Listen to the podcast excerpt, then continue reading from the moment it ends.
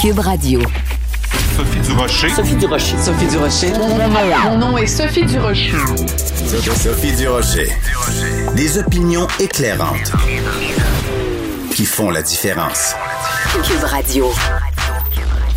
Bonjour tout le monde, bon vendredi. Bon, c'est vraiment une journée extrêmement importante. Aujourd'hui, réouverture des terrasses, fin du couvre-feu. On peut recevoir des gens dans notre cours. La prochaine étape, c'est clair, il faut que le gouvernement arrête de nous imposer la quarantaine quand on revient de l'étranger par avion si on est doublement vacciné. C'est la science qui, pointe vers ça. Il y a même un comité cette semaine qui a recommandé ça au gouvernement canadien. Qu'est-ce que le gouvernement attend pour faire ça? On a le gars, on a hâte, on a le goût de voyager. Alors Justin, s'il vous plaît, laissez-nous voyager quand on est doublement vacciné. Sinon, je vais être obligé de pousser un grand. Ben voyons donc. De la culture aux affaires publiques. Vous écoutez Sophie Durocher. Cube Radio. Cette espèce de tango entre le ministre de l'Éducation, M. Roberge, et notre premier ministre, François Legault, parce que il y a toute cette discussion au, auprès de la, autour de la santé publique. Euh, le ministre Roberge qui est accusé d'avoir menti, le premier ministre qui prend la défense du ministre Roberge. On va essayer de comprendre tout ça avec Jean-François Lisée, ex-chef du Parti québécois, auteur, journaliste, chroniqueur. Bonjour Jean-François. Bonjour Sophie. Donc, euh, peut-être revenir aux origines de cette histoire-là. Jean-François Roberge, euh, qui serait euh, intervenu auprès de la santé publique. Explique-nous tout ça pour qu'on comprenne pourquoi le ministre Roberge est autant dans l'eau chaude. Alors, il faut se reporter à l'an dernier, l'été dernier, l'automne dernier, où la question de la ventilation dans les écoles est devenue, pendant un certain temps, le sujet principal de la lutte à la pandémie. Et euh, le euh, Monsieur Roberge, le ministère de l'Éducation a euh, fait établir un protocole de test. Et c'est comme s'ils avaient oublié de demander à la santé publique ce qu'ils en pensaient. Donc, ils ont demandé à la santé publique ce qu'ils en Mhm. pensaient, mais en leur donnant deux heures d'avis, en leur disant, on va annoncer ça aujourd'hui, pourriez-vous nous dire ce que vous en pensez? Alors, la santé publique était un petit peu bousculée de, se faire demander ça rapidement. Ils ont regardé la procédure proposée par euh, les, techniciens du, du ministère de l'Éducation. Ils ont dit que c'était pas exactement ce qu'il fallait faire, mais que dans le temps imparti, ils avaient quelques recommandations à faire. Euh, ensuite, le ministère de l'Éducation a intégré une partie, mais une partie seulement des recommandations de la santé publique, euh, s'est mis à faire les tests et le, le ministre Roberge a dit que les tests avaient été validés par la santé publique, ce qui est faux. Ils ne Mhm. l'ont pas validé, comprends? Ben oui, tout à fait. Alors, la santé, pu la santé publique a fait savoir à l'interne qu'ils n'étaient pas contents du tout que le mot validé ait été utilisé, parce que ce n'était pas le cas. Et euh, c'est euh, Thomas Gerbet de, Radio-Canada qui est sur cette affaire depuis plusieurs mois et grâce à des demandes euh, d'accès à l'information, finit par avoir des infos. Et là, la dernière info qu'il a eue, c'est que euh, le ministère de l'Éducation avait essayé de convaincre le ministère de la Santé de dire que les tests avaient été validés euh, alors que c'était pas le cas. Et Richard Massé, un des responsables de la santé Mhm. publique, a écrit dans un courriel, là, ça suffit, vous n'allez pas nous mettre des mots dans la bouche. Euh, et donc, ce qui est intéressant, c'est que euh, il y a, y a cette, euh, ce, ce, ce, ce manque à, à l'origine. Si on est pour faire des tests dans, dans toutes les écoles du Québec, dans toutes les classes, ce serait bien que les tests soient effectivement validés par la santé publique. Puis s'ils ne Ben sont oui. pas validés, il faut pas dire qu'ils le sont. Et là, il y a eu cette euh, euh, donc ce- cette mauvaise humeur constante de la santé publique qui, a- qui, est, qui est apparue publiquement même lorsque euh, le docteur Arruda a été questionné là-dessus en commission parlementaire où il a été obligé de dire que ça avait créé euh, un, un inconfort. C'était sa façon de, de, de- minimiser la chose, mais que ça avait créé un inconfort. Euh, alors, donc, le, le ministre Roberge, la question, c'est combien de temps a-t-il dit publiquement que la, santé publique avait validé lorsqu'il savait que c'était faux, il y a un moment où il a arrêté de le dire. Hein, et, où mm-hmm. il a dit que, bon, ben, effectivement, euh, il était allé trop loin avec ce mot-là. Donc, la nouvelle de cette semaine, c'était pas que on, savait davantage qu'avant qu'il avait utilisé le mauvais mot, ça on le savait déjà. La nouvelle de cette semaine, c'est que son ministère avait essayé de forcer le ministère de la Santé à mentir, ce que le ministère de la Santé a refusé de faire. Mm-hmm. Mais on utilise des mots, tu sais, bon, le, le, poids des mots est important, mais je m'excuse, mais en 2021, un, un ministre euh, en, en charge d'un portefeuille quand même extrêmement important, hein, on rappelle à tout le monde que les deux postes budgétaires les plus importants, c'est euh, l'éducation et la santé. Ben, écoute, quand t'as le ministre de, de l'éducation qui est, qui est accusé euh, d'avoir menti, c'est quand même assez grave. Et ce que je m'explique mal, Jean-François, c'est l'attitude, je trouve, assez complaisante de François Legault. Est-ce que tu te l'expliques, toi, cette attitude-là? Bon, alors c'est là où on arrive à, l'étage supérieur parce que pour moi, j'ai toujours été convaincu, sans avoir de témoignage direct, que lorsque cette controverse euh, est apparue, euh, comme c'était le principal sujet de ces semaines-là, euh, et que l'opposition était extrêmement active sur des questions sur euh, pourquoi ça a tant retardé? Est-ce que les tests sont bons? Euh, donc, ils ne savaient pas ce qu'on vient de dire, mais ils étaient déjà très, euh, mm-hmm. très actifs sur la critique des tests ou de la qualité des tests. Et donc, c'est un sujet qui a dû être discuté à la cellule de crise du premier ministre parce que ben c'était, c'était la question du moment. Alors, est-ce que le premier ministre, à ce moment-là, a, a, couvert ou a participé à la pression sur la santé publique pour que la santé publique dise que c'était correct, pour l'aider à, régler un problème politique, je ne le sais pas, mais certainement, ça ne se peut pas que la discussion n'ait pas eu lieu au niveau du mhm. premier ministre à ce moment-là. Ça, c'est la première chose. Et c'est sans doute pourquoi il est, il est aussi, euh, il, aime beaucoup Jean-François Robert. Jean-François Robert, j'étais là depuis le début de la CAQ. Il était un excellent député de l'opposition critique en éducation. Euh, donc, il semble avoir vraiment la confiance du premier ministre malgré euh, les difficultés qu'il rencontre sur plusieurs dossiers depuis qu'il est ministre de l'Éducation. Cela dit, ce qui s'est passé cette semaine, euh, c'est encore pire parce que là, le premier ministre est allé en point de presse pour défendre son ministre mm. et il a pris sur lui un certain nombre de faussetés. Alors, je m'explique.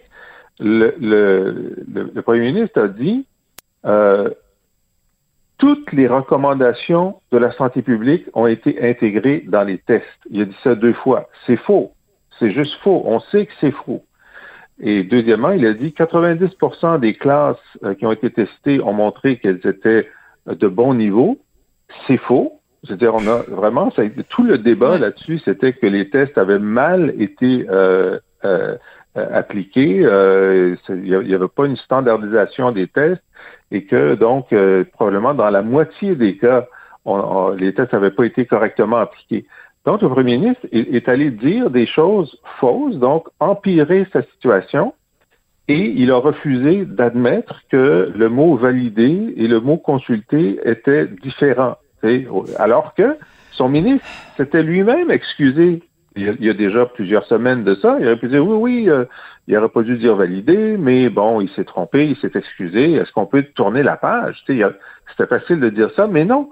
Il a refusé d'admettre que ces deux mots-là n'étaient pas les mêmes. Euh, donc, c'est très rare de voir que euh, Premier ministre euh, aille aussi loin que de se créer lui-même un problème en essayant de gérer le problème de son ministre. L'opposition, euh, ça fait vraiment euh, fait ses choux gras avec cette, cette histoire-là, et en particulier Marois Risky, qui, je dois le dire, je sais pas si tu es d'accord avec moi, mais je trouve que elle fait euh, une, une porte-parole de l'opposition en, en, éducation assez virulente. Elle est, elle est, elle est bonne, Marois Risky. elle, est bonne. elle a dit. Elle, fait une bonne équipe avec Véronique Yvon aussi. Je oui, dire que tout à fait. On la connaît mieux, puis euh, Marois c'est la personnalité un peu nouvelle qui détonne, qui a un style, euh, qui a une personnalité qui euh, qu'on découvre, mais oui, elles sont très efficaces. Elles sont très efficaces, puis tu as tout à fait raison de dire que c'est comme nitro et glycérine, là. Je veux dire, prises individuellement, elles sont déjà très bonnes, mais mises ensemble, ça, ça, ça fesse fort, comme on dit. Euh, et euh, on sait que c'était l'anniversaire de notre premier ministre euh, cette semaine, et elle lui a dit, ben, c'était la fête du premier ministre, qu'il se fasse un cadeau, il attend quoi pour le congédier? Est-ce que c'est ça, d'après toi, la solution, que François Legault mette à la porte Jean-François Roberge, ou en tout cas, au moins qu'il lui enlève le dossier de l'éducation, est-ce que ça devrait passer par ça ou pas, euh, comme le, recommande, mettons, Gabriel Nadeau-Dubois, euh, une commission parlementaire? Bon, la, question de la commission parlementaire, c'est une façon d'aller au fond de l'imbroglio sur, euh, sur la, santé publique. il n'y en aura pas. Il n'y en aura pas parce que c'est le gouvernement qui décide et il n'y a pas l'intention de passer deux semaines là-dessus. Mais effectivement, c'est de bonne guerre que l'opposition demande ça l'opposition demande la démission du ministre, euh, ça fait partie aussi des outils de l'opposition. Ce qui est clair, c'est que M. Roberge est très fragilisé, euh, probablement le ministre le plus fragilisé de l'équipe de Legault. Donc, pourquoi euh, est-ce que Legault ne le déplace pas? Il y a deux réponses possibles. je n'ai pas d'informations là-dessus. Il y a deux réponses possibles. Il attend le remaniement c'est-à-dire que normalement, un gouvernement, euh, dans sa dernière année, fait un remaniement pour euh, donner un petit peu d'élan à son gouvernement. Ce remaniement peut avoir lieu euh, au plus tard en janvier prochain pour passer la dernière session et puis arriver à l'élection, parce qu'on va être à l'élection est en octobre de l'an prochain. Et peut-être pense-t-il, bon, ben, si je dois le remanier, comme je ne veux pas lui faire de peine, je ne vais pas le, le, le, démettre lui tout seul dans un remaniement spécifique, je vais brasser les cartes, puis je vais lui donner un autre poste, mhm. puis ça, ça, ça aura l'air moins pire pour lui et pour moi, parce que de s'être trompé sur son ministre ben voilà. c'est aussi un signe. Ce serait un désaveu de, ouais, de son de son propre jugement. Ce serait pas juste un désaveu de, de M. Roberge, mais ce serait un désaveu de son propre jugement. Voilà, c'est ça. C'est ça. Mais en attendant, ce qu'il a fait, j'ai le goût, c'est que il a, il a changé le chef de cabinet, il a envoyé euh, euh Del Torchio, qui est un des, euh, des apparatchiks euh, qui, qui, a le plus d'expérience. Il a changé, il a envoyé trois sous-ministres adjoints. c'est comme s'il essaie de donner à M. Roberge tous les outils, en tout cas le personnel nécessaire des gens de, de, de, de, de bonne réputation pour essayer de le sauver il avait été moins euh, patient avec euh, la ministre de l'Environnement. Euh, le ministre de l'Environnement, mais la ministre de la Santé, oui, pour prendre un ministère d'aussi grande importance, sinon de plus grande importance, où là, il avait décidé de changer à la fois le ministre et le sous-ministre en même temps, euh, parce qu'il n'était pas satisfait euh, de, de l'ensemble de l'opération. Remarquez, c'était l'opération principale du gouvernement, la gestion de la pandémie. Euh, mais l'éducation, c'est pas loin derrière. Alors, euh, il faut dire aussi euh, que M. Roberge applique des choses que M. Legault l'oblige à faire. Par exemple, ces désastreuses maternelles 4 ans, dont personne n'avait besoin sauf en certains, en certains endroits défavorisés, qui a décidé de faire mur à mur, a fait mhm. en sorte de mobiliser un budget considérable. Euh, de, de, de, le coût a explosé, a été multiplié par cinq par mhm. rapport à ce qui, ce qui, avait été promis pendant la campagne. Euh, et donc, M. Robert, j'ai jamais su si lui était d'accord avec cette proposition-là, mais il n'avait pas le choix comme ministre de, l'Éducation de dire que c'était une de ses priorités. Euh, et là, il est pris avec ça. Alors, est-ce que est-ce que M. Legault dit bon, euh, c'était pas de sa faute, euh, il a fait ce qu'il a pu avec ça? Sur la question des, euh, de, la ventilation, ce qui est intéressant quand même, c'est que ce débat que nous avons au Québec, nous sommes les seuls à l'avoir parce qu'il n'y a, a, pas de thèse de ventilation nulle part ailleurs au Canada. Ah non? la décision... Ah non, non, non, pas du tout.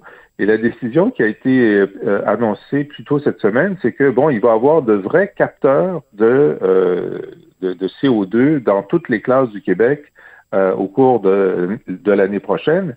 Euh, et là encore, on est les seuls à, avoir ça. Donc, euh, si, on compare, on dit bon, ben il y a eu beaucoup de il y a eu beaucoup de turbulences dans le chemin pour se rendre là. Mm-hmm. une fois qu'on est là, on est les meilleurs. Ah ben ça c'est drôlement intéressant. Tu vois, ça vient de changer euh, complètement la donne. Mais quand tu dis turbulence, c'est un, euphémisme parce que ça a été. Écoute, je pense à des gens comme Nima Machouf ou tu sais, il y a quand même eu des regroupements de différents euh, spécialistes, des épidémiologistes et tout ça qui réclamaient euh, qu'on agisse dans le dossier de la, de la ventilation. Donc oui, peut-être rendu en septembre, on va être les meilleurs, mais on s'est traîné les pieds de façon totalement y- inacceptable et incompréhensible euh, pendant pendant des mois. Donc euh, il faut pas euh, moi je veux bien leur donner euh, une petite une petite tape dans le dos pour les pour les féliciter, mais comme tu dis le, le chemin pour s'y rendre a été très tortueux. Écoute, il nous reste un petit peu de temps Jean-François, j'aurais juste qu'on se déplace de Québec à Ottawa pour parler de cette attitude extrêmement surprenante.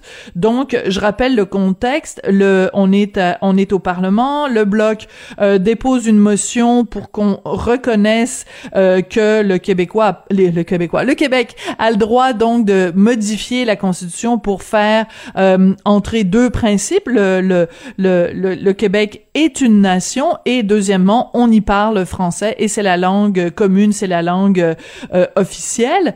Et le, le au, au Parlement, on demande est-ce que c'est unanime, est-ce que tout le monde est d'accord? Et il y a une voix qui dit non, et c'est celle de l'ancienne ministre de la Justice, Jody Wilson-Raybould. Quelle explication et quelles conséquences, Jean-François? Euh, D'abord, la conséquence, parce que c'est le plus facile, il y a très peu de conséquences parce que, comme l'immense majorité des députés, euh, suivant la, la, la, consigne de leur chef, voulaient voter pour, euh, le Bloc va réintroduire la motion, mais dans une autre procédure, une procédure qui mm. ne demande pas l'unanimité, simplement la majorité, et ça va être fait d'ici euh, la fin des travaux euh, en juin. Mais Whitson Raybould, sur le fond, je vais peut-être te surprendre, mais elle a raison. Elle a raison de dire si on est pour laisser le Québec mettre dans notre constitution qu'il est une nation, on ne devrait pas faire ça par un vote euh, qui sans débat. Parce que là, mhm. il n'y avait pas de débat. Tu comprends? C'était comme une motion une, mhm. unanime, sans débat. Puis il a dit, écoutez, là, soit c'est sûrement très important, puis on peut être pour et on peut être contre, mais on devrait en débattre, puis on devrait peut-être écouter une couple de constitutionnalistes qui vont nous dire qu'est-ce qu'on est en train de faire. Oui, mais justement, même Stéphane Dion, qui est, qui, qui, qui, qui est Monsieur Constitution, même lui a dit euh, que, que c'était que c'était correct, et ça a donné lieu d'ailleurs à une chronique très rigolote de, de ma collègue José Legault, en, dont le titre était, il faudrait que je vérifie exactement, mais si même Stéphane Dion est mm. d'accord, euh, autrement dit, pourquoi on continue euh, à chipoter? Écoute, ça va être à suivre, donc d'ici la fin de la session parlementaire, voir en effet la réintroduction de cette motion, mais sous une forme différente par euh, le bloc. Mais disons que ce nom, ce nez euh, euh, unique de la part de Jody Wilson-Raybould est, est, quand même assez assez intrigant. Merci beaucoup Jean-François. bonne terrasse. Bonne terrasse, bonne cour. bonne, je sais pas, bon, bon petit balcon. Puis on se retrouve la semaine prochaine. Merci beaucoup, Jean-François.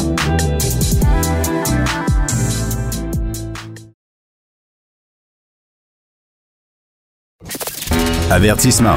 Cette émission peut provoquer des débats et des prises de position pas comme les autres. Vous écoutez Sophie Durocher. Aujourd'hui, 28 mai, c'est la réouverture des terrasses. On avait tellement, tellement hâte, mais on entend beaucoup, beaucoup parler du fait que dans le domaine de la restauration, il y a vraiment une pénurie de main-d'œuvre. Et il y a un groupe de restaurants qui a trouvé une façon vraiment, je trouve, assez original de recruter des gens ou en tout cas de donner envie aux gens de faire carrière dans le domaine de la restauration. Et c'est le groupe de restaurants Pizzeria 900. Et ils ont fait appel à nul autre que Fouki, le fameux rappeur que tout le monde aime. Fouki, bonjour. Bonjour, Zay. Oui, bonjour, Fouki. Écoutez, je, moi, je, je vous adore. J'adore votre énergie et je trouve que le clip que vous avez fait pour les pizzerias 900, déjà que j'aimais les pizzerias 900, mais là, vraiment, la combinaison des deux euh, est vraiment géniale. Je vous propose qu'on écoute un petit extrait de, de la vidéo que vous avez faite pour recruter des gens pour pizzeria 900. 900 avec gaz, zap zap. J'étire la patte sur le cap cap. Mélange la sauce tomate nat. Je te fais une pizza le tac tac. Racontez-moi comment ça s'est passé. Pourquoi les gens de Pizzeria 900 ont fait appel à vous? Ben, en fait, euh, Pizza 900, ça faisait longtemps. Ben, la Pizzeria 900, en fait, ça faisait longtemps que je travaillais pour eux autres. Euh, je dirais que je travaillais plus pour eux depuis début 2019, fin 2018. Mais j'ai travaillé pour la Pizzeria numéro 900 pendant euh, facile trois ans. Fait que euh, j'ai beaucoup appris, j'ai beaucoup aimé travailler là. Puis, euh, tu sais, j'ai même été au Pizza World Game avec la, la gang de 900. Donc, je connais quand même bien le boss, je connais les, les grands cuisiniers, on s'est tous bien amusés. Donc, c'est pas c'est pas juste non plus du business business c'est aussi c'est quand même des gens que j'apprécie puis des amis donc c'est le fun de travailler avec des avec des amis dans le fond avec la famille avec la famille. Mais euh, j'aimerais ça justement en reparler de ça quand vous aviez participé au World Pizza Games. Ça avait lieu à Las Vegas et vous êtes quand même arrivé douzième dans votre dans votre dans ce concours-là. Ça ça se passe mm-hmm. comment comme un concours de, de pizzaioli? C'est quand même stressant, je vais t'avouer, mais c'est le fun euh, en tant que, que ben tu sais quand moi j'ai fait mon mon mon, mon concours, c'est quand même stressant parce que tu veux pas tu veux pas te foirer puis t'as juste une, chance, tu sais. Fait que euh, c'est ça, c'est quand même stressant pour quelqu'un qui, qui performe, mais pour quelqu'un qui tu sais parce que j'ai performé une fois une euh, juste à un concours, puis sinon les deux autres jours, trois jours que j'étais là, tu sais, j'allais voir les concours des autres des autres participants de, la pizzeria numéro 900. Donc, euh, en tant que, que, juste public, je dirais que c'est vraiment incroyable, puis c'est vraiment le fun. Puis en tant que participant, c'est le fun aussi, mais c'est stressant quand même. Mais c'est le fun, c'est bien passé, mm-hmm. puis j'ai du plaisir. C'est quoi que tu devais faire? Parce que dans le dans le, le, le clip que tu as fait pour le recrutement des gens, on te voit flipper la, la, la pâte à pizza, on te voit mettre euh, la sauce tomate dessus, la mettre au four, mhm. etc. Mais toi, toi quand t'es arrivé douzième, c'était dans quelle catégorie? Qu'est-ce qu'il fallait que tu fasses pour performer? En fait, moi, c'était la, la fastest dough qui appelle. C'est la, la plus euh, la rapidité euh, de, de, pour étirer cinq pâtes à pizza donc, c'est ça, c'est la personne qui tire, qui tire le plus vite euh, cinq pâtes à pizza. Fait que c'est ça, c'est pas euh, des concours de faire une bonne pizza, au moins tu peux t'appliquer, prendre ton temps. Sauf que euh, quand c'est une, un concours de, de, rapidité, ben là, tu peux pas trop prendre ton temps, mettons. Là. Fait que, ça s'est passé vite. Je me souviens en plus c'était le matin, j'étais à moitié endormi. mais c'était le fun, c'était le fun. Je le referais en plus, je serais game tu, le referais de participer à ça, mais mais tu sais pour nous là qui sommes pas dans ce domaine-là, on se dit ben voyons donc un concours de de de, de gars de pizza à Las Vegas, ça devait être plus euh, vous deviez pas mal être plus sur le party que euh, occupé à pétrir de la pâte à pizza, mais ce que je comprends de ce que tu nous dis, c'est que tu as vraiment pris ça très au sérieux. Ben oui, parce qu'en fait, tu sais c'est je me souviens que le jour, c'était vraiment quand on était au Pizza World Game, ben, on s'amusait bien sûr, mais c'était sérieux. On allait voir, tout le monde allait voir les compétitions du, de, de, la personne 900. Fait que, on, on suivait pas mal, puis on, on encourageait la pizzeria numéro 900. Mais euh, après ça, je veux dire, dès, dès qu'on sortait d'être là, ben ça, ça chillait plus quand même. C'est sûr qu'on a eu beaucoup de fun. On, s'est promené dans, dans les rues de Las Vegas. Fait que c'était le fun. Alors, quand tu travaillais pour Pizzeria 900, donc c'était il y a quelques, années, tu nous as dit que c'est jusqu'à la jusqu'au début de 2020. Est-ce que tu étais capable, ouais, c'est ça, euh, de faire euh, ta, carrière euh, musicale en parallèle, ou est-ce que c'est le fait que justement tu avais cette job-là qui était régulière, qui te permettait d'avoir des sous pour faire de la musique? ben ouais, ben en fait j'avais plus vraiment le temps de travailler à la pizzeria 900, fait que ça s'est fait pas mal tout seul. Donc ta musique te prenait tellement de temps que tu plus le temps évidemment de travailler euh, pour la pizzeria. Donc comment ça s'est passé? Les gens de Pizzeria 900 viennent te voir en disant écoute euh, Fouki, on a vraiment besoin de toi parce que on a de la difficulté à recruter, les gens pensent que c'est pas une carrière euh, d'avenir travailler dans la pizza. Est-ce que ça a été difficile de te convaincre de faire non seulement la chanson elle-même mais de faire le clip? Ben moi, tu sais, je, dirais que travailler dans la pizza, il y en a qui le font, puis c'est super plaisant. C'est comme travailler en cuisine, tu sais. Je veux dire, il y, a plein de possibilités, puis c'est. Tu sais, moi, sérieusement, si la musique, ça n'aurait pas marché, ça m'aurait pas dérangé de rester pizzaiolo. Tu sais, c'est vraiment ah. job qui est plaisante, puis. Ah. Tu sais, j'allais pas plus à l'école que ça non plus, fait que, tu sais, je veux dire. Euh, puis j'aime beaucoup, beaucoup la cuisine, fait que, tu sais, au pire, si j'aurais pas été pizzaiolo, peut-être j'aurais été en cuisine quelque part d'autre, là, mais j'aime beaucoup, beaucoup la cuisine. Cuisiner, c'est quelque chose que j'aime bien. Alors, tu, tu, nous dis que t'aimes beaucoup euh, cuisiner. Écoute, moi, je suis tombée en mhm. bas de ma chaise parce que il y a euh, sur le site Mordu, qui est le site de bouffe de Radio Canada, il demande à différentes personnalités connues d'aller faire euh, une recette qu'ils maîtrisent bien.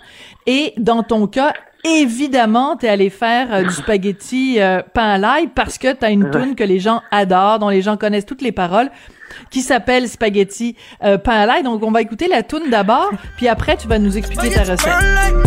Spaghetti Les sont italiennes. La recette de grand-maman. Moi, j'adore cette chanson-là parce que tu nous énumères toutes sortes de recettes italiennes. La recette de grand-maman avec euh, le spaghetti pain à l'ail. Comment ça se fait que cette chanson-là a connu autant de succès, Fouki? Ah, mais ça, c'est une très bonne question. Euh, écoute, euh, la chanson est partie de juste qu'on revenait d'un spectacle, puis on avait ultra faim, puis on a vu un Normandin, fait qu'on criait dans la voiture spaghetti, pain à l'ail, spaghetti, pain à l'ail. Puis, euh, écoute, on, en, en enregistrant la chanson, on trouvait ça drôle, puis on tripait, mais tu sais, on, on s'attendait pas nécessairement à ce que, je sais pas moi, il y ait 5000 personnes qui crient spaghetti pain à l'ail. Fait que ça, c'est le fun. Alors, dans le dans le, le vidéo que tu as fait pour euh, Radio Canada, t'es très sérieux. Là, on te voit dans ta cuisine, puis on voit, tu euh, toutes tes, tes épices, puis à quel point tu prends ça au sérieux quand tu découpes tes petits oignons et tout. Et écoute, moi, très honnêtement, qui moi, j'avais juste une envie, après t'avoir vu faire euh, cette recette-là, c'est de refaire cette sauce à spaghetti à, à, la maison, parce qu'il y a deux ingrédients que moi, je mettrais jamais dans une sauce à spaghetti, premièrement de la cassonade, puis deuxièmement de la sriracha. Alors je veux savoir est-ce que c'est la recette de ta grand-mère ou c'est des, des, des, des, inventions de ton cru? ben, je dirais grand-maman c'est c'est de la cassonade, ça c'est plus un truc de grand-maman la cassonade. Mais la sriracha ça c'est plus de mon cru, fait que c'est ça. donc c'est un, mélange entre, grand-maman euh, et et et, et euh, futur grand-papa. Futur grand-papa! voilà, je vais peut-être un peu trop loin, là. Non, mais c'est super drôle. Donc, il y a des carottes, il y a des oignons, il y a du bœuf haché. Non, mais la raison pour laquelle je te parle de ça, c'est que je trouve ça le fun aussi que, euh, tu sais, que t'aies comme ces, ces différents intérêts-là, évidemment, pour, euh, pour la musique, mais aussi honnêtement, dans une cuisine, t'as l'air tellement à l'aise, t'as l'air tellement bien, puis t'es tellement euh, respectueux des ingrédients.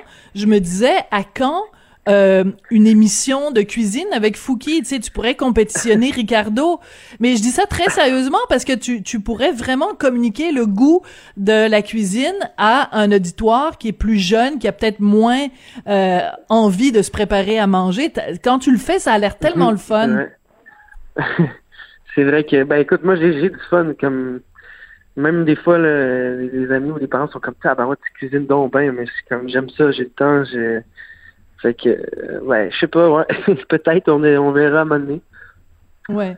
Mais est-ce que c'est quelque chose que tu pourrais considérer? Parce qu'écoute, tu nous as dit, si ça avait pas marché, la musique, j'aurais pas eu de problème à rester à travailler euh, en cuisine. Donc, un, un, comme un, comme un Louis-François Marcotte ou comme un, tu sais, je veux dire, il y en a plein, là, des, des, des chefs jeunes un peu, tu sais, un peu rock'n'roll. Donc, ça pourrait tout à fait mm-hmm. être, euh, être une possibilité, là.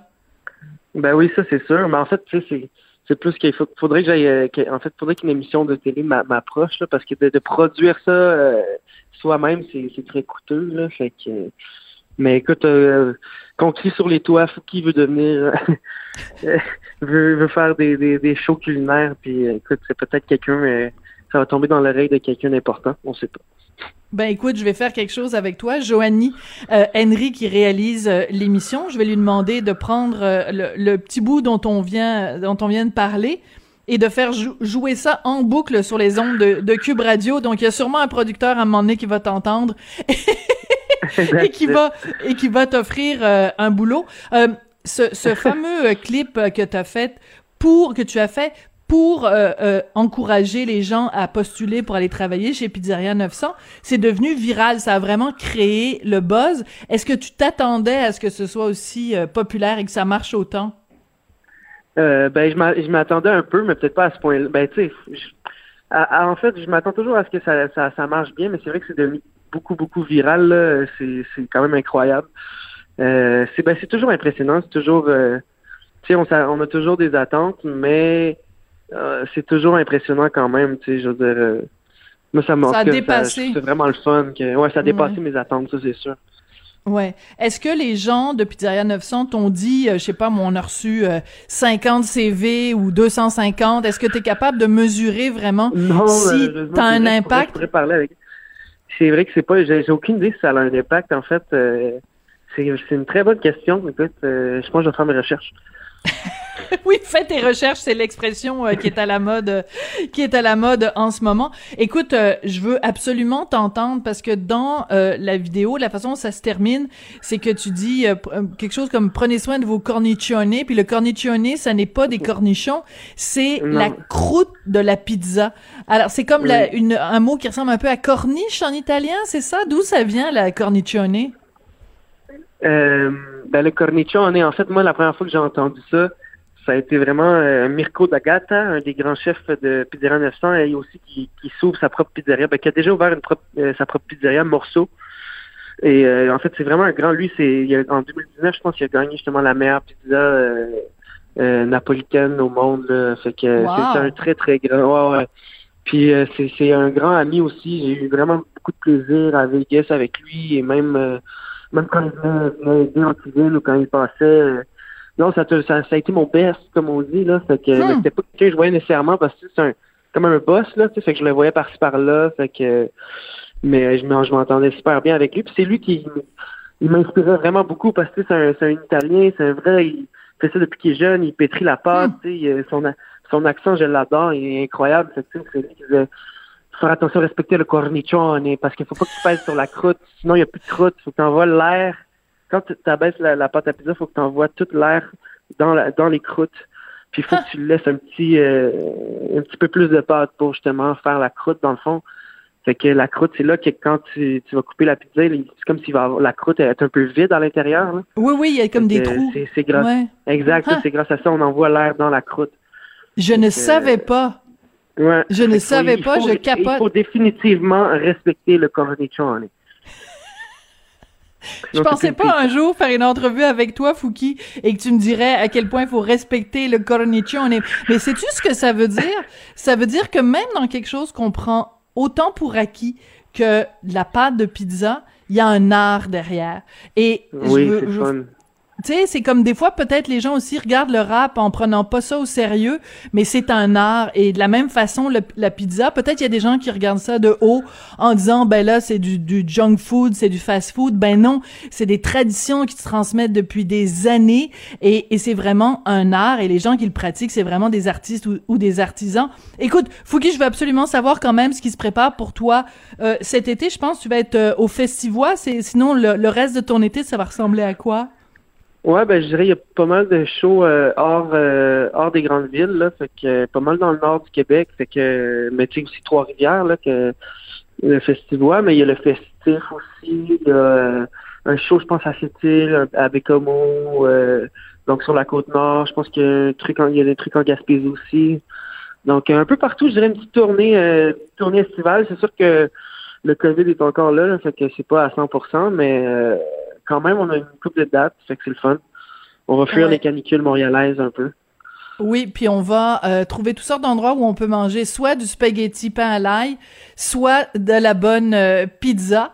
Et euh, ben Mhm. écoute, vraiment, ça a été très très très euh, sympathique. Puis je pense que je sais moi ce que je me prépare ce soir, c'est la sauce à spaghetti de Fouki avec euh, de la cassonade, de la sriracha, du romarin, ciboulette, feuilles de laurier. Vous allez tout retrouver ça sur le site Oh, de Radio yes. Canada. Merci beaucoup, Le Fouki. truc, Ça a là, été après, vraiment. c'est que tu, tu fais une pâte à pizza, puis Ouais. tu rajoutes la sauce à spag sur la pâte à pizza avec le fromage du pizza 900. C'est une pizza spaghetti sans les spaghettis. C'est une pizza, une pizza spala. Ah, j'avais pas pensé à incroyable. ça. Oui, parce que c'est vrai que Pizzeria 900, ils vendent, tu peux acheter le, le kit là pour faire euh, leur euh, pizza, ils vendent la, la pâte à, la pâte à pizza. Donc tu mets la sauce de Fouki par-dessus. Exact. Wow. Ça, c'est, c'est, c'est du munchies, comme on dit. Mais le plus important, il faut respecter le Le cornichone. cornichone. Eh, génial. Fouki, merci beaucoup. Passe un super bel été. Puis euh, on a très hâte de savoir si en effet cette, cette vidéo de recrutement pour Pizzeria 900 où tu euh, rap flip flip, euh, si ça va avoir un effet puis ça va donner le goût à plein de, de gens d'aller travailler là. Merci beaucoup, Fouki. Mais merci à, à- à toi ou à vous, peu importe. Oh ben toi vous, ça fait pareil. Toi, vous. Parfait. Bonne journée. Merci. Bye bye. Merci, bye bye.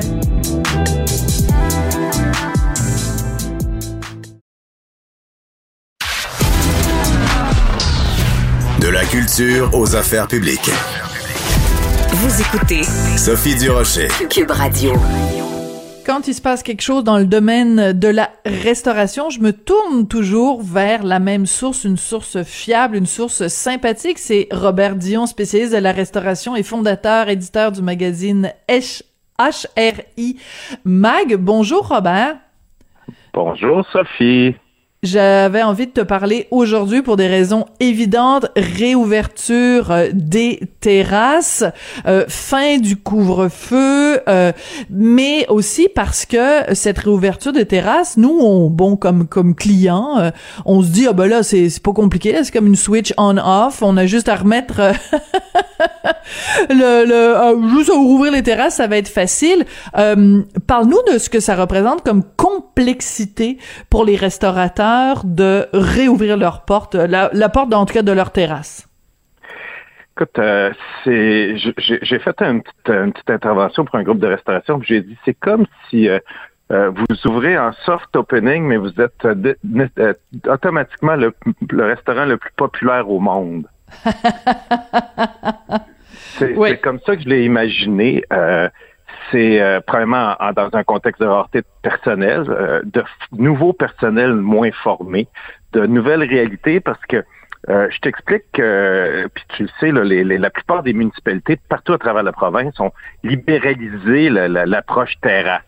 Euh, avant ça, tu pouvais pas bouger une chaise sans avoir un permis euh, de la Ah oui, ville, hein. un inspecteur qui venait, puis la pancarte, puis euh, puis les parasols peuvent pas se toucher. Parce que tu sais, avant ça, c'était vraiment l'horreur pour la restauration, puis les, les même les hôtels d'avoir des terrasses euh, euh, qui donnaient sur la rue. Alors là, on a ouvert les euh, les, les cordeaux de la de, de, de l'espace. On a fait que ça.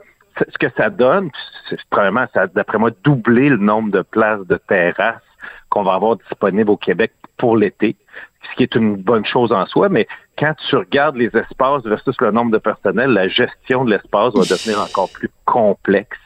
Euh, puis évidemment, en fin de semaine, là, c'est pas pire, il annonce pas pire beau, mais t'imagines-tu si euh, un restaurant ouvre la terrasse, la salle à manger est fermée, puis il se met à pleuvoir? Ben c'est ça. Ben en fait, euh, François Legault l'a dit.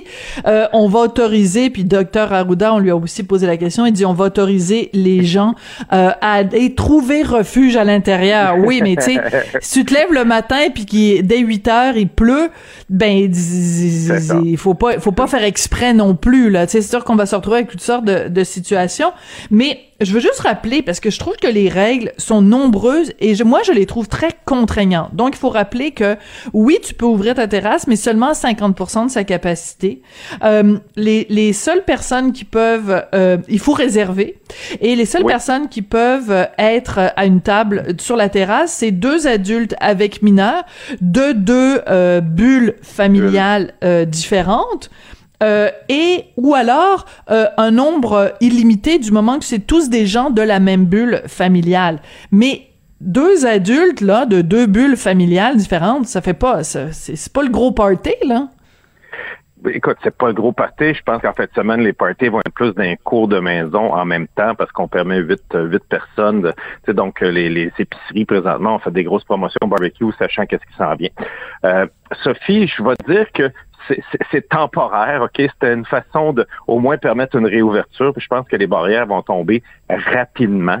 Euh, déjà lundi, l'intérieur des restaurants va ouvrir. Il y a des histoires de plexi, etc. On voit qu'il y a énormément de pression pour euh, pour éliminer des barrières à l'entrée. Euh, si on parle juste des voyageurs, etc. Là, je te, tu, tu- tu vois toutes les les mesures Ouais. tomber une après l'autre. Donc moi je pense que la bonne nouvelle c'est que on permet d'ouvrir. Après ça, euh, on va dire que ça sera plus la responsabilité parce que là il y a encore faut que tu donnes ton adresse, faut que tu réserves ces murs-là vont tomber rapidement, puis on va revenir à ce qu'on était l'été passé. Euh, déjà là, aujourd'hui, plus de couvre-feu, euh, les terrasses ouvertes. Puis évidemment, Oui, mais- c'est la... Mhm. Oui, je t'écoute, vas-y. Ben, Vas-y. c'est-à-dire qu'en fait, on dit plus, cou- plus de couvre-feu, mais on dit pour les restaurants, les, fer- les restaurants, les terrasses doivent fermer à minuit et on peut plus faire de service à partir de 11 heures. Donc, euh, c'est comme on fait une sorte de couvre-feu euh, quand, quand même. C'est ça que je trouve bizarre dans toutes ces mesures-là. Mais écoute, Ils veulent, me- ils veulent éviter les rassemblements festifs de soir. C'est vraiment là que ça s'est propagé le plus selon eux. La restauration traditionnelle. D'ailleurs, tu peux pas encore, je pense que ça prend, ça va prendre encore une semaine, aller juste dans un, dans ton, dans petit- ton petit pub du quartier prendre une bière sans manger. C'est même pas encore permis, là. Ouais, c'est ça. Mais, euh, mais t'as tout à fait raison. J'aime ton optimisme aussi. C'est que même si on nous donne juste le bout du petit ongle, euh, du euh, du petit doigt, euh, et on sait qu'à un moment donné, on va avoir la main au complet, puis qu'après on va avoir le bras. Donc, euh, contentons-nous de, de de de compter quand même nos nos bénédictions. Je veux absolument parler avec toi du prix. Tous les restaurateurs l'ont dit euh, y a, euh, ils vont devoir, euh, dans certains cas, euh, augmenter les prix parce qu'ils payent leur personnel plus, parce que les gens sont moins motivés à aller travailler dans ce domaine-là. Mais il y a aussi euh, les produits eux-mêmes. Je parlais avec un restaurateur, un ami à moi qui est restaurateur la semaine dernière, et qui me disait, écoute, le jour où on a annoncé, euh, où le gouvernement a annoncé qu'on allait réouvrir les terrasses le 28 mai, il dit, j'ai appelé mon fournisseur de poissons qui m'a annoncé que le saumon euh, coûtait 20, 20 plus cher. Ben, le, le, le saumon est pas devenu plus cher, c'est juste parce que du saumon, le, le, le poissonnier, il en vendait pas depuis des mois et des mois. Fait que face à la demande, il a augmenté ses prix. C'est pas juste euh, c'est pas juste l'augmentation des prix à ce niveau-là. C'est que ben si je veux pas parler politique mais il y a une rareté parce qu'il y a il y a un il y a un continent qui est en train d'acheter énormément de produits pour créer des raretés aussi. Euh, puis puis de l'autre côté l'épicerie est allée chercher énormément d'achats parce que les achats cumulés que ce soit dans l'épicerie ou la restauration c'est des fournisseurs qui les qui les produisent du- c'est le même fournisseur. Euh, Ouais. la farine j'ai des amis qui sont producteurs de de, de produits transformés. Puis, tu sais, l'huile, la farine, tous les produits de base ont augmenté énormément. Mhm. Euh, quand, quand, quand ça arrive, ils rapetissent le- la, la, la, la portion du, de, la, barre- de la barre de chocolat dans le même emballage, puis ils disent euh, ils augmentent pas le prix. Tandis que nous, en restauration, euh, on a le prix affiché, plus tu vois que l'assiette est vide, tu vas te faire tout de suite la règle de trois. Donc, il y a, il y a beaucoup plus de, de matière, puis, puis on ne sait pas la, la provenance. Quand on voit une assiette est servie, cuisinée, donc on peut pas euh, établir euh, les, les prix nécessairement de combien ça a coûté. Euh, mais oui, effectivement, moi, je j'ai pas un restaurateur que j'ai j'ai pas dit de ne pas augmenter ses prix parce que euh, effectivement, c'est pas une bataille de prix présentement, c'est une bataille de qualité, service puis de personnes. Moi, je leur ai plutôt dit de limiter le nombre de personnes qui vont servir pour le faire comme faut et puis euh, leur façon de travailler. Leur façon de travailler va changer complètement. Qu'est-ce qui va changer, Robert? Oui. ben, écoute, il va falloir qu'ils fassent plus avec moins. Donc, si toi, mettons, puis je, je compare ça à la section fumeur, non fumeur dans les avions dans le temps, si toi, tu as besoin d'avoir une section où tu vas avoir besoin de plus de services, OK? Tu vas t'asseoir dans une section du restaurant où ils vont, ils vont te pamperer beaucoup plus. Mais si moi, je suis habitué d'aller manger mon tartare à telle place, je sais exactement comment je le veux, ben, je vais être en mesure de m'asseoir à une place qui va m'être assignée. Je vais le commander sur mon téléphone avec mon verre de chardonnay que j'ai, ou de, de, de, de, de, de, de Sancerre que je commande d'habitude. Puis ils vont venir me le porter, puis je vais faire, je vais me faire plaisir autant que si quelqu'un était venu me voir. Ça, c'est le genre de façon qu'on va Hmm, travailler. intéressant. Un peu comme un peu comme McDo maintenant qui t'offre d'aller te stationner dans un dans, à un endroit, puis ils vont venir t'apporter le sac dans ton auto pour permettre à d'autres gens qui sont moins érudits dans les les applications puis des choses comme ça d'aller parler à quelqu'un. Donc c'est un peu ça qui va changer euh, dans la façon Hmm. de faire. Euh, tu sais, une grande, grande terrasse, tu vas pouvoir euh, utiliser ton téléphone puis commander ta bière prépayée dans si t'es à table 17 parce qu'elle va être géolocalisée. Tu vas voir un petit numéro sur le coin de ta table, puis tu vas savoir que tu es à table 17, puis là, tu vas dire, je veux une pinte de, de bière à table 17, puis ça va être déjà payé sur ton téléphone. Donc, il n'y aura pas quatre allers-retours, euh, tu sais, de venir porter le MEV, de venir porter la oui. facture, de venir porter la bière. Donc, c'est des genres de choses comme ça que les exploitants vont devoir penser. Plus, si, si tu me dis, ouais, mais ça fait moins de services. Imagine-toi s'il y a des automatisations qui se font, comment je vais avoir plus de personnel disponible pour aller m'occuper des clients plutôt que de faire la navette en courir avec un MEV, Ben MEV, oui. la, la- la- la machine, puis la facture dans, de papier. puis que ça change pas qu'il y a des règles, qu'il faut donner une facture quand même, mais il y, a, il y a des façons maintenant technologiques d'être plus performant, puis pas juste en restauration fast-food, en, en middle of the road, en restauration standard, en pub, en bistrot. Il y a des façons de faire. Je te dis pas que c'est exactement la façon de faire que je viens de te dire. Je te donne des modèles, des, Des idées pistes. pour- Ouais. des pistes parce qu'il n'aura pas plus de personnel. Non. OK, ça c'est fini. On oublie ça. Le Conference Board l'avait annoncé en 2015 que c'était dans 25 ans, il n'y aurait plus de personnel. Puis, tu sais, même avant ça, 2005, je pense. Puis personne n'a porté attention à ça, mais Ouais. c'est partout.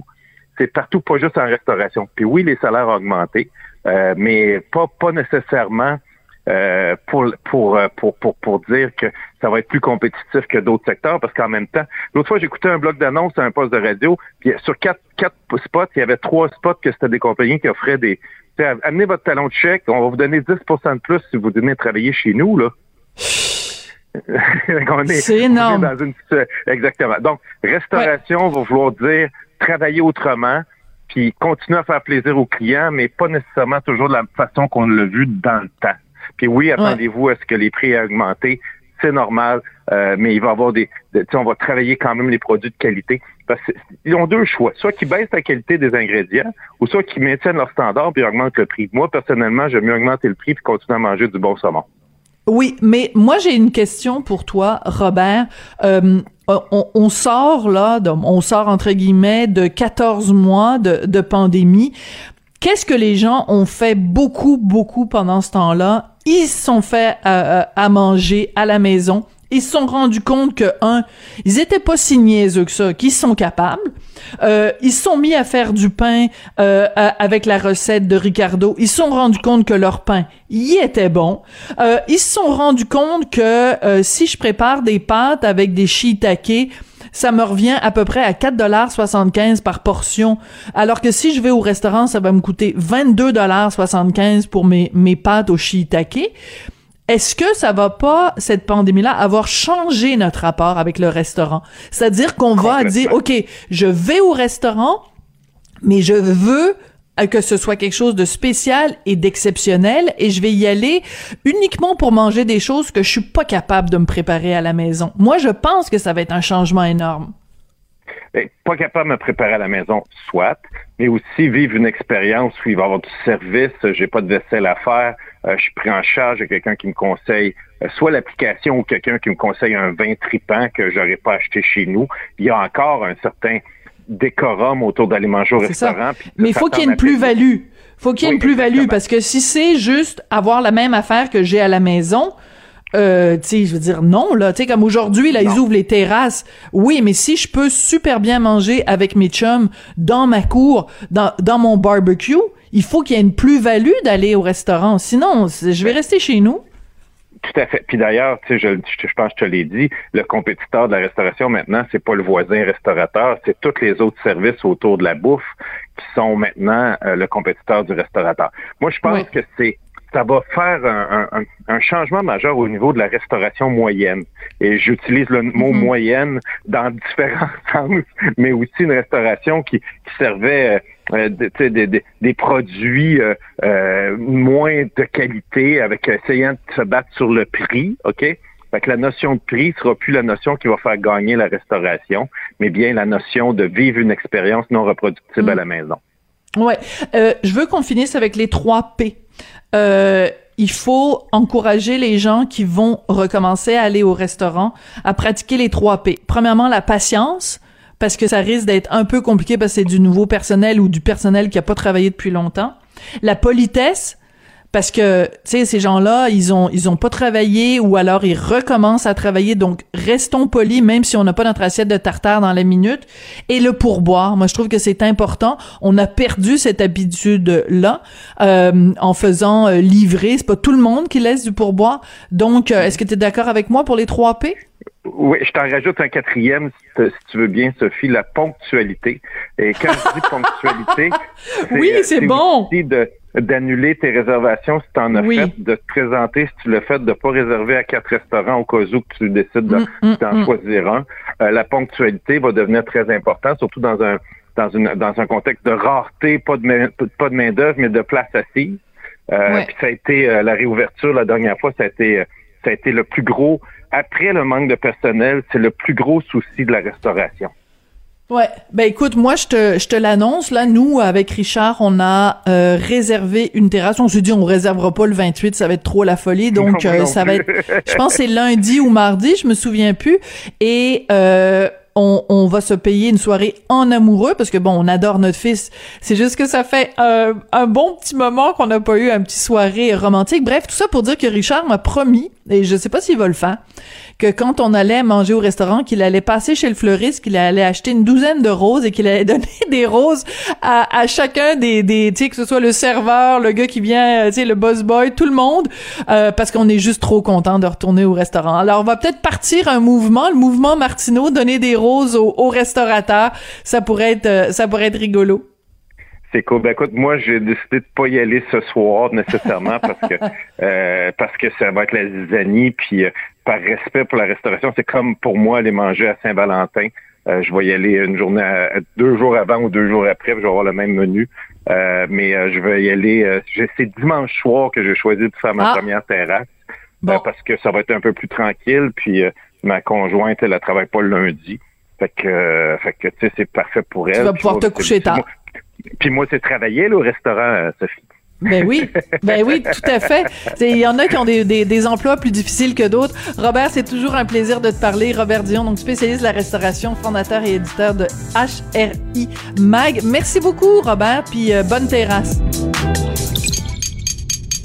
Cube Radio.